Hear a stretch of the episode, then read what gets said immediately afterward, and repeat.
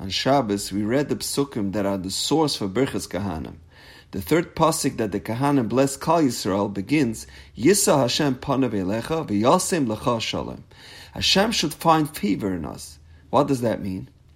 Yisa Hashem panav elecha, that Hashem should give us preferential treatment over all the other nations. There's a fascinating Gemara in Masechtas Brachos. The Gemara recounts a conversation between the Malachim and the Ribbono Shel Olam.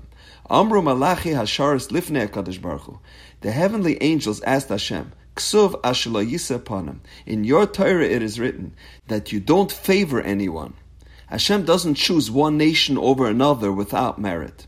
However, regarding Klal Yisrael, it says in Parshas Naso, Yisa Hashem Panavelecha. Hashem gives the Jewish people preferential treatment. So how do you reconcile these two psukim? Amar Hashem replied to the angels, Va'ayich loy esa panam Yisrael. How can I not show favor to the Yidden?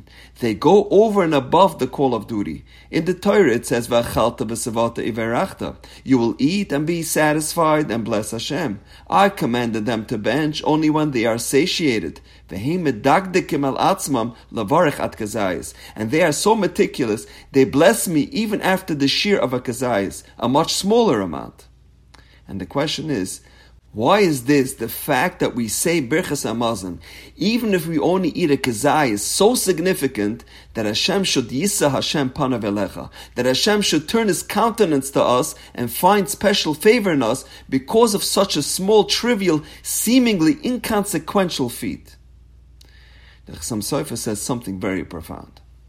When the Gemara says that Klal Yisrael blesses Hashem, even when we eat the minute amount of a kazayis, it's not referring to the bracha of Birchas Hamazon. It's not that we bench even if we eat less than the shiur. That doesn't impress Hashem.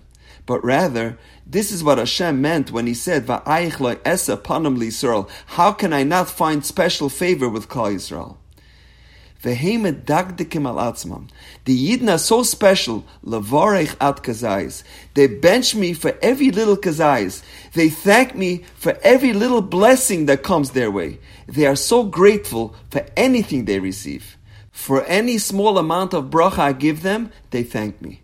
If they find a parking spot on 13th Avenue, they say, Baruch Hashem. If they come back to their car and there's no summons on the windshield, Baruch Hashem. Even if what I give them is not Kedei even if it doesn't satisfy them, even if it doesn't resolve all their problems, they are still so appreciative for what they did receive, and they express such gratitude for that. That's impressive, and that's why I find favor in them, and that's why I give them preferential treatment. We as Yidden treasure every little morsel of bracha we get from Hashem. We view everything we have as a blessing from Hashem. This is the essence of a Yid. We are called Yehudim from the word Hoidah. We are constantly thanking Hashem. A Yid never takes anything for granted. Even when we daven and request from Hashem the various things we need in our lives, our parnasa, our health, at the same time, we are so grateful for all the bounty, for all the miracles that Hashem performs for us on a daily basis. There's an incredible story told about a man that lived in the tri state area by the name of Usher. Usher was going through a particularly difficult time in his life. He had five daughters to marry off, all of them older singles. At the same time, he had a close friend that asked him to co sign a loan for him, and he, as the guarantor of the loan, put up his home as collateral. One day, he gets a letter from the bank that they are about to foreclose on his home because his friend defaulted on the loan and they were going to take away his home to satisfy the loan. Usher was so distraught. He felt like the whole world is caving in on him. He decided to take a trip to Eretz Yisrael and daven by Kivrei Tzadikim. One evening, while standing at the Kosel, he sees an old friend and they start talking. His friend tells him, Usher, you don't look so good. What's going on? And he tells him all about the hardships that he's going through. His friend, the Ger Chasa, tells him, Meet me tomorrow afternoon at 3 and I'll take you into the Beis Yisrael for a bracha.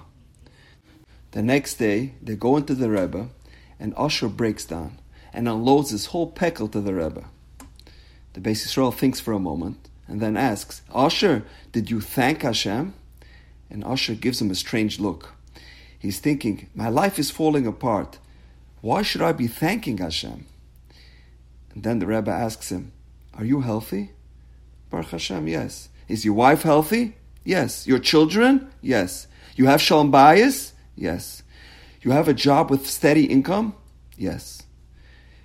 Do you know how many people are laying in hospital beds right now that would love to be in your position? Do you know how many people that are locked up in prison that would love your life right now? And you say you have nothing to be thankful for? Hashem has given you so much bracha. Then the Rebbe tells him, if you will express gratitude Hashem for all the blessings in your life, things will turn around. Right then and there, Asher made up to change his attitude and just be thankful for what he does possess. That day by Mincha, he spent a few extra minutes by Modim, and he had special kavana by the words Val Nisecha Shebachal Yoim Imanu. And he thought about all the miracles that Hashem performs for him every minute of every day. A few days later, he arrives back to the States. As soon as he steps into his house, he gets a call from the bank that his friend was able to settle the loan, and they will no longer seek to foreclose on his home.